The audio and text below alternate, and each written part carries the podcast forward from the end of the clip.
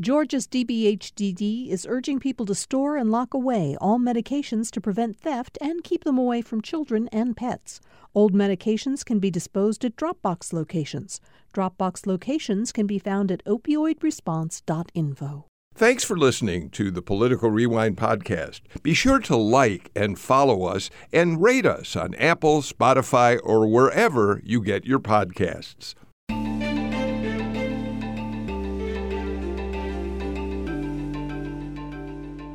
It's a brand new week here on Political Rewind. I'm Bill Nigut, so happy to have all of you out there with us. It would be disingenuous for me to tell you that the biggest story in Georgia news today is that the General Assembly is coming back into session for their 2023 legislative uh, session. Uh, because you all know that's not true. The biggest story in Georgia news is that the Bulldogs tonight play again for the national championship in Los Angeles. And I know that many, many of you out there are very excited about that, are going to be staying up late tonight to watch them win their second championship in a row. We are going to talk about politics today, but I certainly wanted to start by saying, go dogs. And that's coming from a Chicagoan. You understand, a guy that grew up with the Big Ten. So I've been converted as I've watched Georgia play great football for the past seasons. Um, uh, particularly. All right, we do have a lot of politics to talk about because the General Assembly is going into session this morning, although they'll be having a very brief session too, because some of them are going to immediately head for Los Angeles to be out there for the game. Uh, but let me introduce the panel and we'll be, begin our conversations. Of course, it's Monday, which means Patricia Murphy is back with us. She's a political reporter and columnist for the AJC. As you all know, she writes the Political Insider column, which appears in the newspaper on Wednesdays and Sundays. Uh, she also oversees The Jolt, which you can read if you're a subscriber at ajc.com. Patricia, thanks so much for being here today. Good morning, Bill, and thanks so much for having me on a huge news day with big news on both coasts for Georgia. That's exactly Right. Maya Prabhu, your colleague who covers the Capitol, government reporter for the AJC, is with us as well. Maya, have you been like doing more workouts, getting set for this session? I, I covered 19 sessions of the Georgia General Assembly before I got smart enough to get out of it. Uh, I know how exhausting it can be. Are you ready for it? You know, I think honestly, I was in denial until yesterday. So no, but this is my sixth my sixth session, so I think I'll be okay without the prep I normally do. Well, we're very glad that you could be here with us today, and I wish you well as the session starts to unfold. Margaret Coker, uh, who is editor in chief of The Current, which uh, is based down in Savannah on the coast, is with us as well. Uh, Margaret, you'll be following the session, obviously, with particular uh, look at what's happening in terms of uh, lawmakers and legislation that will affect uh, the Georgia coast. Yes? Absolutely. Yeah, the um, coastal Georgia is waking up to a new political year where we're going to be having a lot of potential muscles to be flexed. The new Speaker of the House is um, from Effingham County. The new head of the Georgia Black Legislative Caucus is our own Carl Gilliard from Savannah. And of course, the U.S. Senator Raphael Warnock is also born and raised in Savannah. You'll have a lot to look at as the session unfolds. Emma Hurt, too. We're so glad to have you back, Emma. Emma is a reporter for Axios Atlanta. Uh, this morning, I read two stories about uh, uh, uh, issues that uh, journalists think are going to come up in this session. One was in the AJC, but the other was uh, yours, Emma, uh, in Axios Atlanta, where you highlighted some of the issues that you and your uh, fellow Axios Atlanta staffers think might be part of the session. We'll get to those in a while, but thank you, Emma, for being here. Thank you, as always, for having me, Bill. Go dogs. I say normally it's kind of funny for me being like one of two it feels like non-UGA graduates running around Georgia politics, but um, t- on today, it feels like everyone is a bulldog honorarily. That's right. That's right. That's exactly right. We're all dogs.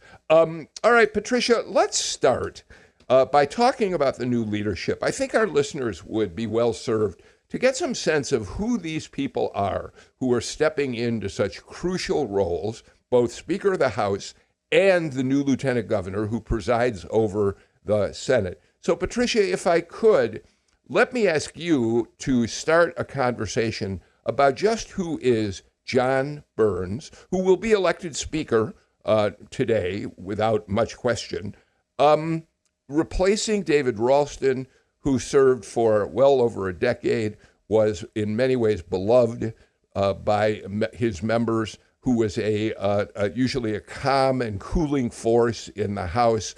And Jon Burns has some big shoes to step into. Why don't you start us off on telling us a little about who Jon Burns is? Yeah, of course. So Jon Burns is somebody who's very familiar to people inside the state House of Representatives, but he's going to be kind of a relatively new name for most Georgians because he kept an extremely low external profile in the Georgia House. And I would say uh, the same of most people who served in the leadership with David Ralston, because Ralston really was very much seen as the voice and the face of um, of the state house, and his uh, lieutenants, although very powerful in their own rights, didn't really uh, step out to talk to press very much, didn't make much news of their own. Jon Burns has been the um, uh, House Majority Leader for the last many years, very close associate of David Ralston's. And when the time came to vote for Speaker, there really was this um, underlying question what would be the closest? Uh, approximation of sort of a Ralston style leadership among the people who put themselves forward. And Jon Burns, because he was so close to Ralston um, and because of his general uh, demeanor, very collegial, um, it, it, was seen as really somebody who would be a, a continuing, steadying force. Um, and Margaret Coker can go into his sort of personal biographic details. Um, he certainly has a rep- has a background in agriculture, small business, um, and uh, I think people in the House, especially the Republican members, and even the Democrats, are feel very comfortable with this change in leadership on the other side of the of the Capitol, there is also an entirely new leadership team. Lieutenant Governor Burt Jones is coming in as the leader of the Senate. But as always, and Maya can get into this, the state Senate, there's always sort of a an unanswered question of who's really in charge, sort of like a Game of yeah. Thrones all day long. um, and it changes from day to day. And so that is a less steady and 100% new leadership team in the state senate on the state house side jan jones was the number two for the last many years and she continues as the second in command for um, house republicans but they too have a full new leadership team as well well, thank you for uh, that uh, uh, summation of the leaders. Let's uh, let's do this, um, Margaret. Talk a little bit more about first Jon Burns. He's seventy years old. He did grow up on a farm down your way. He grew up about halfway, I think, between Augusta and Savannah. Um, he had he amassed massive amounts of land in during his uh, early years, and as he continued as a farmer and a small businessman, he's in the timber business. Um, so he's he's a very successful uh, farmer, businessman, uh, and and uh, more. Margaret, tell tell us what you've uh, seen with Jon Burns as you've covered him and your people have covered him down your way. Yeah, well, first of all, it's on today of all days. We should note that Jon Burns is a graduate of Georgia Southern University, not UGA, um, although I expect he will be rooting for the dogs tonight. Um, yeah, Jon Burns is. Um, you know, he is a man who's grown up in in sort of classic rural Georgia. I'm surrounded by pecan trees and um, and lots of natural beauty. He's he's a um, he's a quiet, soft-spoken person who has been staunchly conservative um, and has run almost completely unopposed over the last 20 years that he's represented his district and it is um, it's a it's a beautiful part of the state. Uh, lots of lots of trees, lots of wide open vistas, and um, a lot of of um, you know, sort of rivershed. Um, it is staunchly rural, but you know, in one of the the big moves from last year is, of course, the huge Hyundai deal that um, was signed through through the state in order to build an enormous new industrial park to um, that will bring Georgia into the future of of electronic vehicles. Um, there's a load of development issues that is going to affect both Jon Burns's own district, um, perhaps even make him a richer person since he's such a large landowner in these parts. Um, there's a lot of accountability issues to watch on him. One thing that everyone should understand is even though he comes from this rural background. He's an incredibly sophisticated politico. He's taken advantage of Georgia's campaign finance laws. As he's run and opposed, he's still built up huge campaign war chests every election cycle. And according to Georgia law, he's been able to regift that money to other legislators as they are running, um, help them get over the finish line. And as a result, over 100 people at the State House now, um, you know, have have to consider him their buddy. Um, he's got a lot of favors to pull in. If there's contentious legislation and and votes that he has to help wrangle, uh, those relationships, those financial relationships, will will help him um, do a pretty effective job as speaker. Um, Emma, you know, given that this is a citizen legislature, uh, everybody is, has some business or some service industry they're involved with, and so quite often they are, end up voting on issues that can affect them in a positive or negative way, really, in their businesses. Jon Burns was the author of the constitutional amendment that was approved in November, which gave uh, timber companies a tax break. He insisted it wasn't a uh, conflict of interest. Uh, despite the fact that he owns thousands of acres of timber, because it helped the entire industry at large, and timber is such a big economic driver for the state. And, you know, there are inevitable uh, moments when legislators end up voting for issues that are of benefit to themselves. And I, I, I, sometimes don't know quite how to take that into account when I think about people like Burns.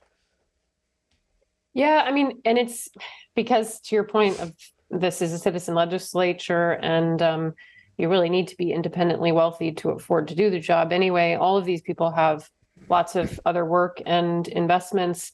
Um, and they are the subject matter experts in their areas. So, depending on whatever issue, whatever angle they come at from an issue, whatever side of an, an industry, you know, doctors tend to be writing laws about healthcare, and lawyers are writing the laws about judicial civil and criminal code and you know in people who work in insurance are writing laws about insurance and so that is the way that the chamber and citizen legislatures across the country function. I agree that it's it's tricky. Um, i mean governor brian kemp owns timberland as well so you can it goes to it extends far. I guess the most important part is that we try our best to be very aware of those conflicts and at least call them out as we just did here and for reporting like um, margaret's team did at the current about how Burns has been leveraging his campaign finance funds.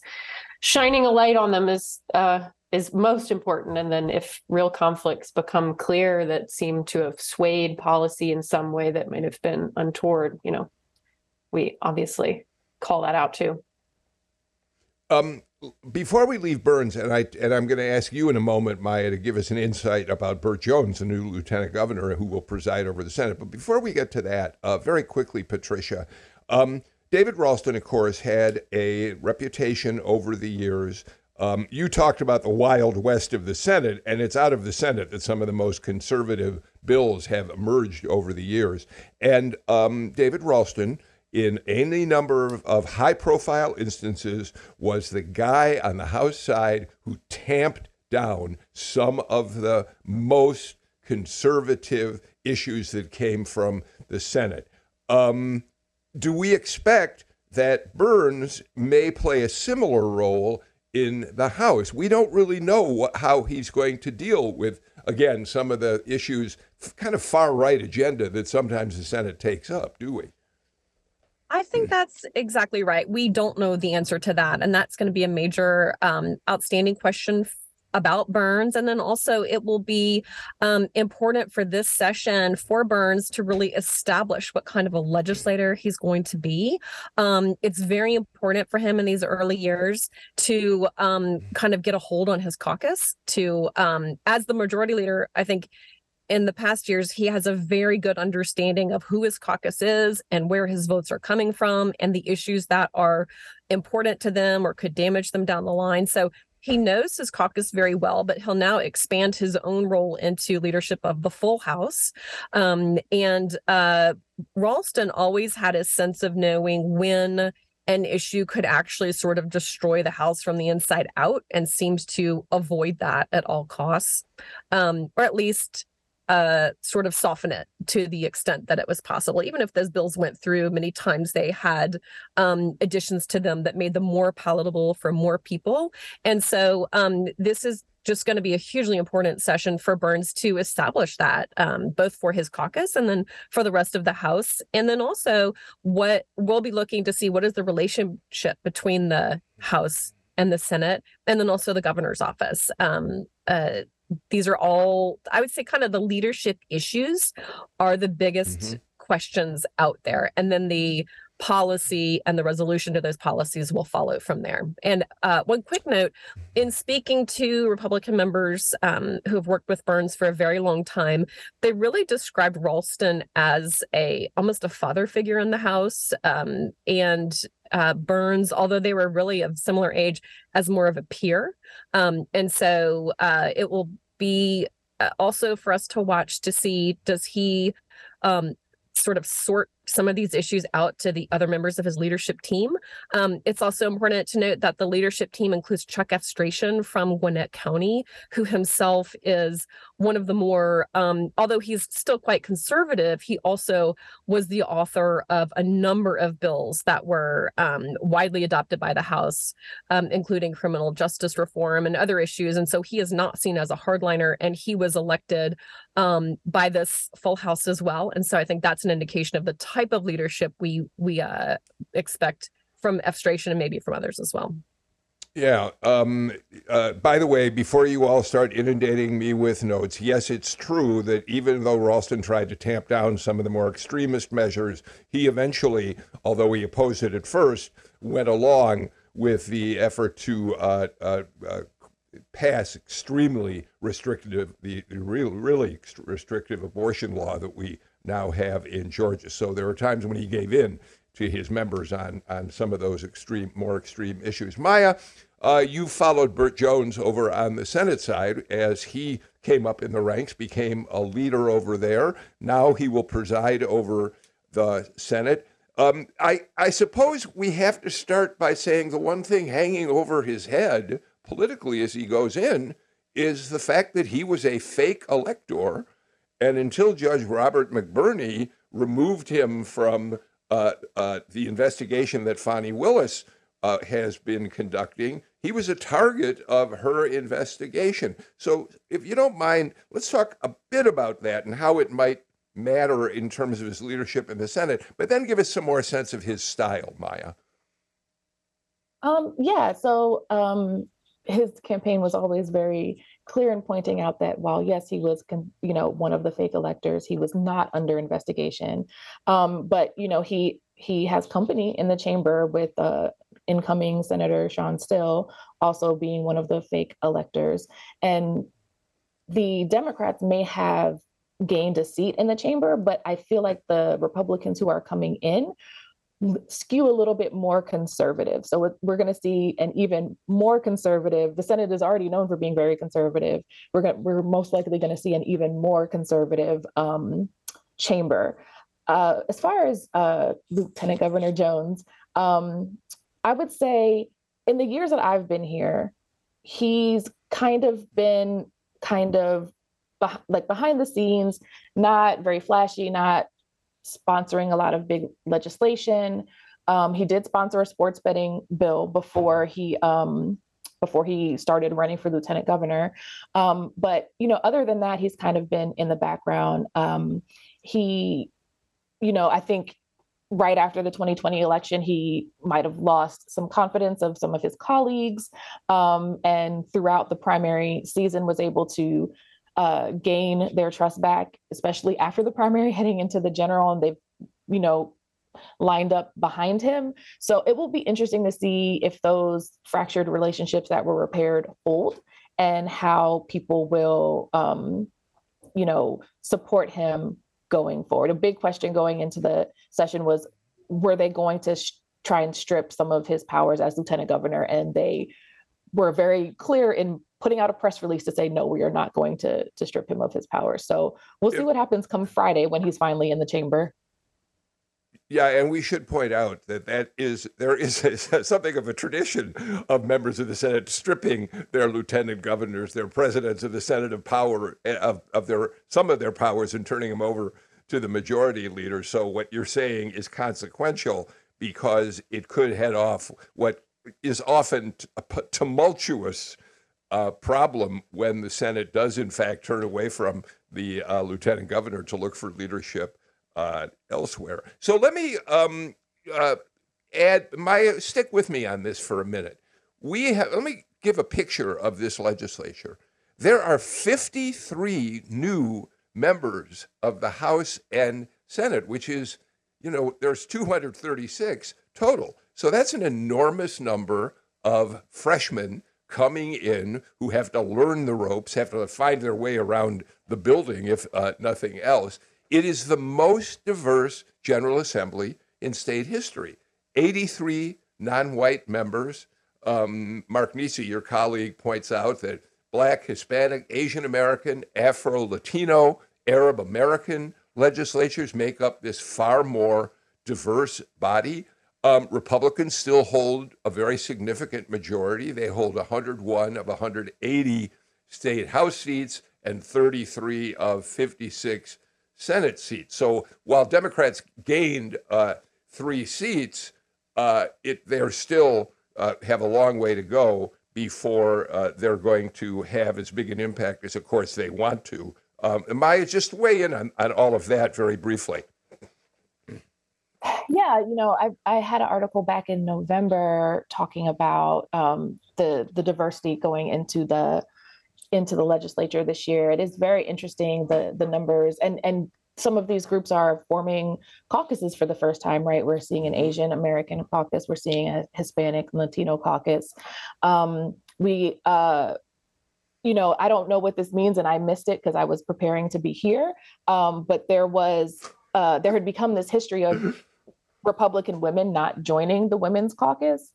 Um, and they honored Jan Jones this morning at 8 a.m. So, you know, we'll also be interested to see, you know, if more Republican women join the women's caucus. So it's it's definitely a, a very diverse legislature, and you know we have these 53 new folks and four more who are coming after these special elections this month. Um, so yeah, there there is that um, concern of folks getting their footing, learning their way around. But then there's also um, opportunity for some of these folks who've been there for a little while to to flex their muscles and and pick up some steam. Margaret. Um, quickly back to Burt Jones. Um, in um, your listeners should understand that he comes from a, an incredibly strong family owned company um, that run uh, chains of, of gas stations throughout Georgia. Mm-hmm. His family's gas stations um, also um, have inside of them, many of them have the slot machines that are regulated by Georgia Lottery. Um, Burt Jones uh, ran as someone who is supportive of widening uh, gambling in Georgia. And so, in terms of special interests and potential hot topics, um, his position in the Senate could be um, a pretty strong vote in order to to get gambling in Georgia passed this year. Yeah, he grew up in Jackson, Georgia. He's from Jackson, uh, Georgia, and from a very wealthy uh, uh, family down there. Uh, thank you for that uh, part of our conversation. What, I, would like to turn to Brian Kemp and the uh, the muscle that he has gained after his major victory over Stacey Abrams um, let's get a break out of the way, come back and talk about Kemp this session, and then talk about some of the issues that our panel thinks we're going to see uh, pop up as the session gets going. Uh, this is Political Rewind.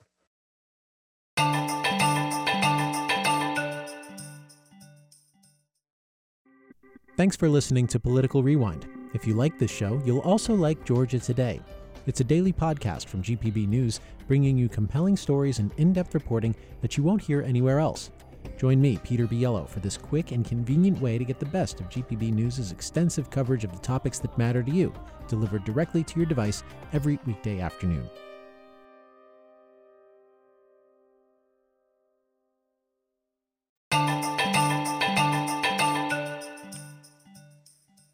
Axios Atlanta's Emma Hurt the Currents, Margaret Coker, AJC government reporter Maya Prabhu, and Patricia Murphy of the Atlanta Journal Constitution as well join us today. Uh, Patricia, two Associated Press reporters based in Atlanta, uh, Jeff Amy and Bill Barrow, uh, moved a profile essentially of Brian Kemp on this day that the session gets underway. Chase McGee uh, spotted it and passed it on to me. I'm just going to read the first uh, couple of lines of it and then ask all of you, starting with you, Patricia, to weigh in on this. Governor Brian Kemp is done being underestimated. Having vanquished both a Donald Trump backed Republican challenger and Democratic star Stacey Abrams to win re elections, Kemp is looking to expand his influence in his second term, free from the caricature of the gun toting, pickup driving, migrant catching country boy that emerged during his first campaign for governor. A new vision of Kemp steering his party toward a non Trumpian conservatism made its debut in November, his November victory speech, after it became clear he had defeated Abrams. Um, so, Patricia, uh, weigh in on that. It seems uh, right, actually. Uh, that that seems like a pretty uh, correct uh, characterization of Kemp at this moment in history. Yeah, I would also point out though that that caricature of Kemp in 2018 was entirely of his own making. that was based yes, all yes. on his own campaign commercials of him pointing a gun at a teenage boy who was supposedly dating his daughter and promising to quote round up all the illegals in his pickup truck. So that was deliberate and it worked and that was to get him through that gop primary and so um, brian kemp is an incredibly sophisticated um, effective political mind. He also has a very um, strategic staff around him and he coming off of the last year where he defeated um, former Senator David Perdue by more than 50 points and Stacey Abrams by more than eight points.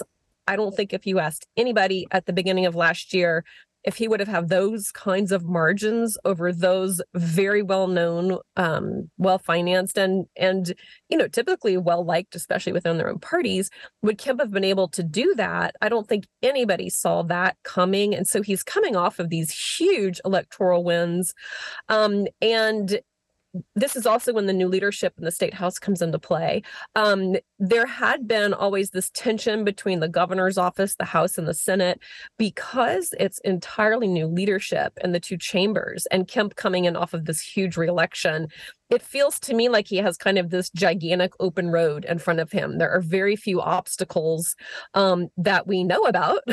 Obviously, events happen have happened in Brian Kemp's career um, that nobody anticipated. Uh, but he has this entirely huge open road to decide what he wants to do and the direction he wants to take. There are no more political foes in his way. There's no reelection to deal with. Um, we do think he obviously wants to continue his career in politics after the governor's race, so it's never going to be far from his mind. Um, but this this is now the administration that he wants, not the administration that he has to have because he's got some challenger or another or a state house or state senate um, in his way. This is what he wants to do. From what we understand, it will be very economic focused. Um, it will also likely be very focused on the issue of crime statewide, especially yeah. um, gang violence that he has really focused on within the last year. I think we'll see more, much more of that coming up, and we'll hear about it in his inaugural address. Um, but he's also, you know, no squish moderate. He's not going to help the Democrats change their primary date. Um, he's going to remain uh, conservative, but I think more high profile nationally than he has been in the past as well. So, Emma, I'm, it's interesting to hear Patricia list a few of those issues because, um, as we all know, during the campaign, he was particularly silent on what he wanted to accomplish during a second term. Stacey Abrams criticized him frequently uh, for that, and and uh, we still don't know what his broader agenda is going to look like. He will be inaugurated on Thursday. Perhaps we'll get some more clues in his inaugural address, but his uh, State of the State address, where he uh, governors typically really lay out their agendas, will come after that. And also, I should add, there's the Eggs and Issues breakfast, which is a traditional uh, event for big, big business leaders and others uh, to come together to hear from the leadership. Perhaps there, Kemp will give us some more clues. Uh, all of that is to say, Emma, we're still waiting. Yes, he's going to go after crime, but we're still waiting for his broader agenda, Emma. We are. I mean, his reelection campaign was very disciplined in that it was focused on here is what I said I was going to do, and I did it. And full stop. And there was not much detail to your point about what he wanted to do. Very different from Stacey Abrams's. Um, obviously, very different election dynamics for her, but she had plans upon plans upon plans about what she was going to do. Um, you know, I think to Patricia's point, we're looking for, you know, some theoretically bipartisan um, movement on things ra- around economic development, workforce development, public safety, and crime, and and um, you know he's he will not likely be bipartisan um, legislation but also uh, something to watch is he's referred kind of ambiguously to um, dealing with advocate public defender or, uh, sorry public defenders advocate um, district attorneys who kind of refuse to enforce laws that they disagree with trying to deal with that. But that's a very tricky issue as we know because each state lawmaker has DAs to answer to who would not want that. So um, that'll be a fascinating issue to watch um, to see whether that is something he could pull over the line. Um, but yeah, I think that um, we are still waiting, and it'll probably be a bit of time before it's fully clear as everyone starts to feel each other out here in this very new legislature, leadership wise, and throughout the freshman class. Maya, um, let's talk about this uh, crime issue that he and Burt Jones both said they were going to address in a very specific way during the session. But even in making those statements, uh, it's they sounded more like political statements, almost campaign statements, rather than news about how they were going to drive forward on the issue. Because they said that the problem, and and Emma sort of referred to it, was these permissive, overly liberal district attorneys who were not going after uh, criminals in the way they should. So sounded more political in the first uh, iteration. We don't know Maya what they're going to do about it specifically. We, we know a little bit, right, Maya? Yeah, you know, something that I found really interesting is, you know, a lot of these things that they're criticizing uh, prosecutors for are out of the excuse me the criminal justice reform efforts by previous Republican Governor Nathan Deal, and I feel like for four years they've kind of picked away at all of the changes that Deal made and kind of reversed a lot of these things. And I think we're gonna I think we're going to see more of that. And what I was gonna say when Emma brought this up about prosecutors is when I you know uh, y'all know I spend a lot of time covering abortion, and when I speak to advocates when they say, uh, you know, abortion rights advocates, that when I ask them, you know, what are you expecting this year? That's the angle that they think they're going to come after. They're going to go after all these prosecutors who said that they're not going to enforce the abortion law. Mm. Um, and obviously, uh, Governor Kemp and Lieutenant Governor Jones are talking about various crimes that they don't think are being enforced in the way that they would like them to be enforced. Um, but I, you know, a lot of this might stem from um, abortion regulations. Margaret? And then we get back just a much more granular view of what it means to be a DA in the state of Georgia right now. Um, when during COVID, uh, trials were um, were put in abeyance for more than a year. When um, DAs who were elected or reelected in 2020 and 2022, when when they're facing thousands and thousands of cases in their backlogs. I mean, DAs are just trying to get through um, the the case files that they have and manage those in an efficient um, and constitutionally legal way.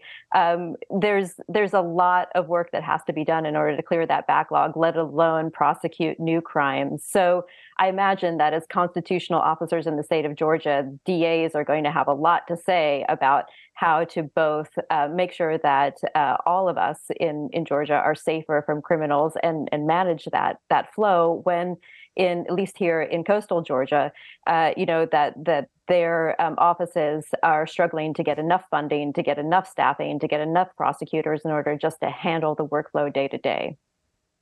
Yeah, that's a really good uh, uh, uh, point to add to this conversation.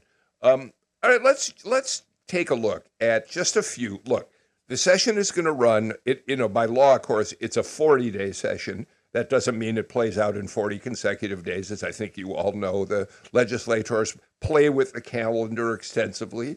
Uh, so typically, um, I remember back in the early days when I was covering the Capitol, it ended by the end of March, partly because Speaker Thomas B. Murphy wanted to be able to get to Florida to see spring training for at least a couple days uh, before it ended. Um, but now it goes well into uh, April. So that said, over the 40 day session, Emma, uh, we'll be talking about a lot of issues in very granular detail. But let's just go over a few of them, uh, like as headlines today. Emma, give us your thoughts on just a couple of the issues you expect are going to be taken up by this uh, legislature.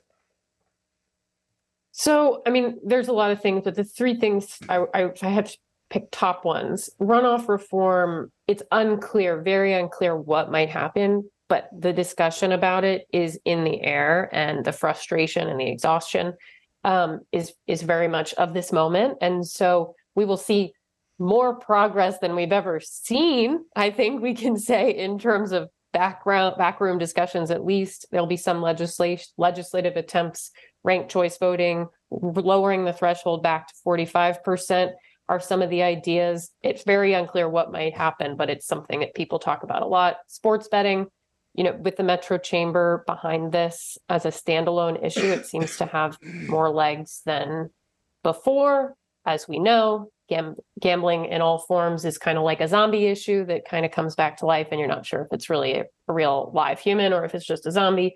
And then I'm also watching for EV regulation changes because that bipartisan mm-hmm. joint um, study committee came out with a really big report, and I think given you know the Hyundai plant, the Rivian plant, and just the movement of our automobile industry, um, there's a lot of bipartisan interest in changing the way that um, EV charging is is taxed um, and the um, regulation of charging stations as well. Um, I want to say one more thing about Brian Kemp. I'm sorry to jump us back, but just briefly as we no, look no, at this session ahead. and we look at and we look at Brian Kemp in a second term, you know, I think people maybe wonder like, oh, well, he's not running for reelection, so maybe he'll you know stay more in the middle and or maybe even work with democrats more. And he might on some issues but what i'm hearing and what we've known from watching him and those who know him well like brian kemp is a very conservative person on his own socially conservative and fiscally conservative. So it's something to keep in mind as we watch what he prioritizes and what he takes up that just because he's not running for reelection in a battleground state again doesn't mean you know he's he's not going to keep doing keep making conservative policy as he moves forward. I'm glad you uh, point that out. That's exactly right. Um, and I think, in a way, Patricia sort of pointed us in that direction by suggesting that this is not going to be the end of Brian Kemp's career, his second term as uh, governor. Patricia, jump in and um, give us a couple of your thoughts on what other issues we are likely to see come forward.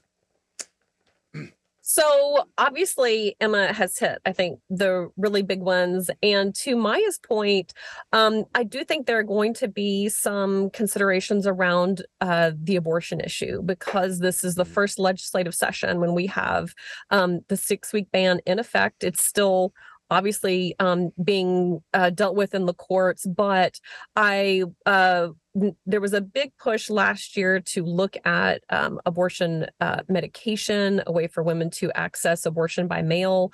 Um, there are other states right now that are already moving to ban that so that women can't access that after their six week. And um, I would expect to see some movement like that, um, perhaps from Republicans as well as Democrats working to um, protect uh, anything that comes through the mail. I, I just I feel like we're not done on the abortion issue yet because it is such a new day um, in the landscape for that issue. Um, and then also, I think um, in terms of economic development, we have just so much manufacturing flooding into the state right now.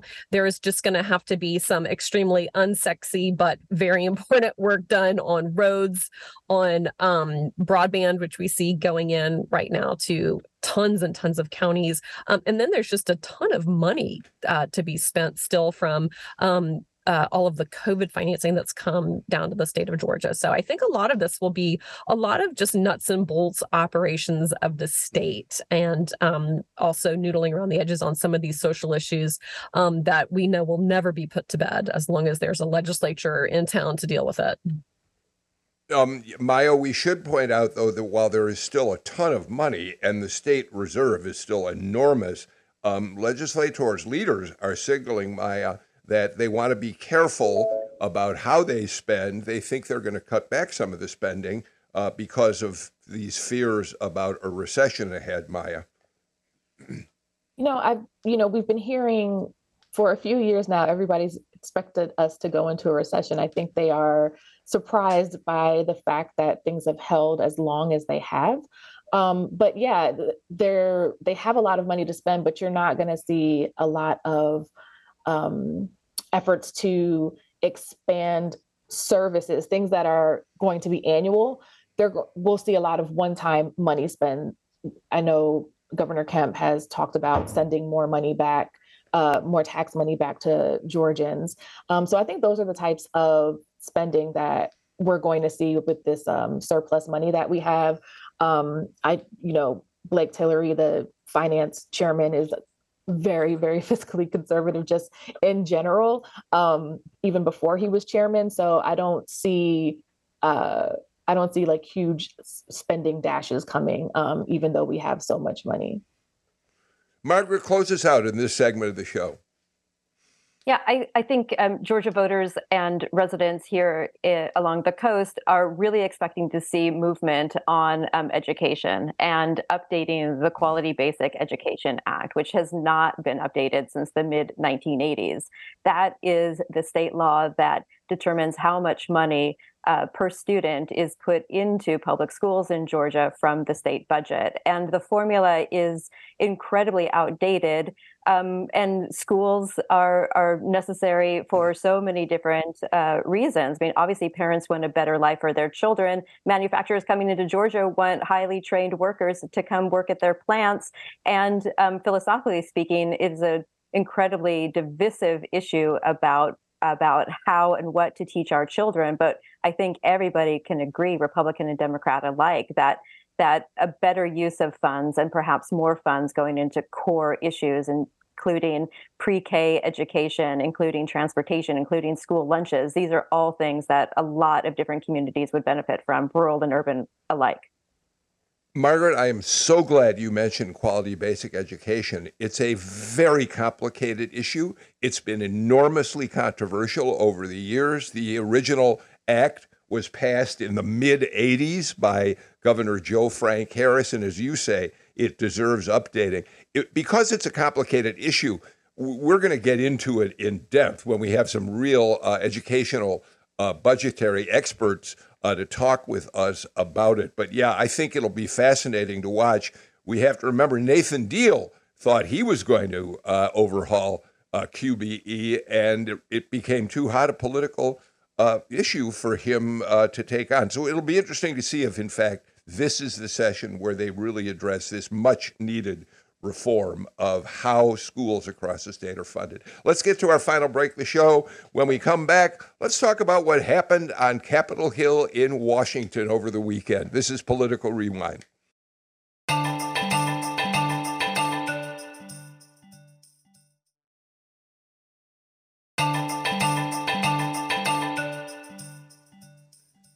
Patricia Murphy, uh, the week long humiliation of Kevin McCarthy finally came to an end on, in the early hours of Saturday morning. He was elected Speaker of the House.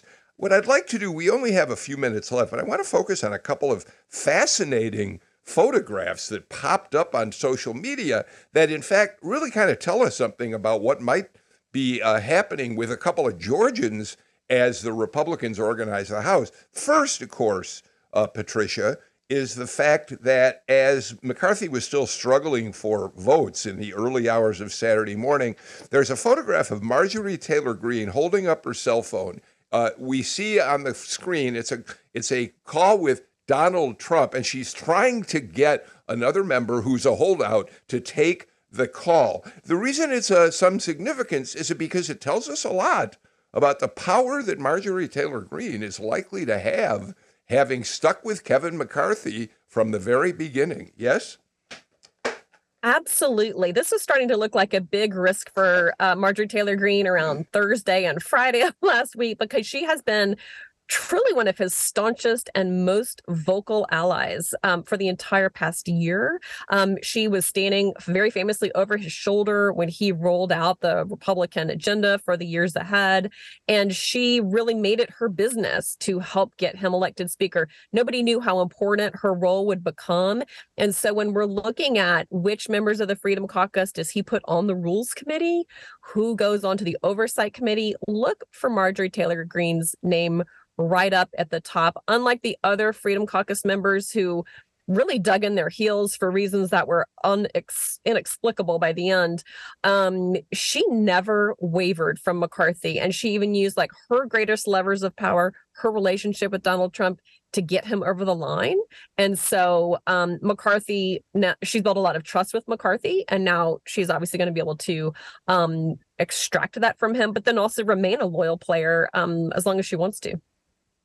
Uh, by the way, the other photograph uh, that Marjorie Taylor Greene put out on social media is her literally cheek to cheek, crouched down next to Kevin McCarthy after he won a selfie, in uh, which she is proudly uh, congratulating him on his victory. Um, there's another, Margaret, I don't know if I, I, I didn't get a chance to pass this out to everybody out there, but there's another really fascinating photograph. Andrew Clyde Georgia congressman, far right wing congressman, uh, who was one of the holdouts until the very last minute against uh, Kevin McCarthy. Andrew Clyde finally stands to give his vote to McCarthy, and there's a photograph taken from behind him of a member of Congress holding a Bible to Andrew Clyde's back as he casts his ballot. And I found it fascinating for a couple of reasons because I'm frankly more and more concerned about Christian nationalism and what's going to happen in this country with that. Uh, but also, you know, beyond just the Bible, the fact that Andrew Clyde came around means it's possible he may get something uh, decent out of all this as well. Yeah, it, it, lots of strange images coming out of of that. Um, of of those days of of sheer political chaos. Um, of course, a lot of backroom dealing that that we're not all aware of yet in terms of who's going to get um, committee assignments, who's going to get subcommittee assignments. You know, the the the hmm. incident where we almost came to fisticuffs on the floor of the House um, apparently revolved around potential promises to to get um, subcommittee uh, um, assignments. You know, there are people are jockeying for power. Um, our legislators from Georgia are um, are among those, and it's it's going to be it's going to be really interesting to see who carries grudges into this legislative year in Congress and who doesn't. Um, one would hope that you know photos of of the Bible in any situation are urging people to be um, to be better human beings and to promote peace and and compassion rather than violence. And um, I, we have no reason to believe that um, that the Bible was being used for nefarious ends um, in that photograph, oh, and no. one would hope, no. one would hope that um, you know calling calling on our our better angels um, to get things done for the American public is what all of our legislators are trying to yeah. do right now. Yeah, yeah, I really wasn't suggesting there was something nefarious. I just thought there was something really odd about that. Um, Emma, let's go back to Marjorie Taylor Greene. Um, you know, there was a time when we would bring her up on the show, her latest outrage, whatever it might have been. And we'd get a lot of feedback from listeners saying, Why do you pay attention to her? She's, you know, all you're doing is giving her a forum to get. But this is why we pay attention to a Marjorie Taylor Greene, because she is going to emerge as someone with a reasonable amount of power in this new Congress, Emma. Absolutely. And it is kind of remarkable to think that she's just been had had one term and where she started as kind of an outcast in a way. I mean, Kevin McCarthy, when she lost her committee assignment, McCarthy um, condemned the rhetoric that had caused that, but didn't he he stood by her actually and didn't um, you know fully distance himself from her and that was kind of a moment where we saw something that I think has connected that connects to what just happened with her support to him that she has seen him as her way to get back into positions of power to get into positions of power that she hasn't yet had on committees et cetera. Um, and she is in a district that fully supports her I mean, she keeps winning by wide margins. I mean, she won by a little bit less than two years ago, but not much. And this was the first year that millions were spent against her. So she is someone to watch, and she is someone who seems to um, represent the Trump wing of the party in a new way. Uh, Emma Hurt, thank you for that. You get the last word on today's political rewind. We're very happy uh, you could uh, be with us. Um, Margaret Coker, uh, thecurrentga.org is where people can read your publication online. Maya Prabhu, we look forward to your coverage of the Senate as the session really gets underway. And of course, Patricia Murphy, we know that you will be uh, writing about it in both your column and in your political reporting role, as well as on the Jolt. So, thank you all for a really, really meaningful conversation on this first day of the legislative session. We are out of time uh, for today's show. Uh, we are, of course, back with another live show tomorrow morning at 9, repeated at 2 in the afternoon. Uh, I'm going to ask for forgiveness going in because it's going to be a very, very late night tonight as we watch Georgia in the national championship game. And I don't know quite how articulate me or any of the people on our panel will be tomorrow morning, but we'll do our best to drink a lot of coffee and come back with a really good conversation. Uh, that's it. We're out of time. See you again tomorrow. In the meantime, I'm Bill Nigut. Take care, stay healthy, and yes, go dog. Bye, everybody.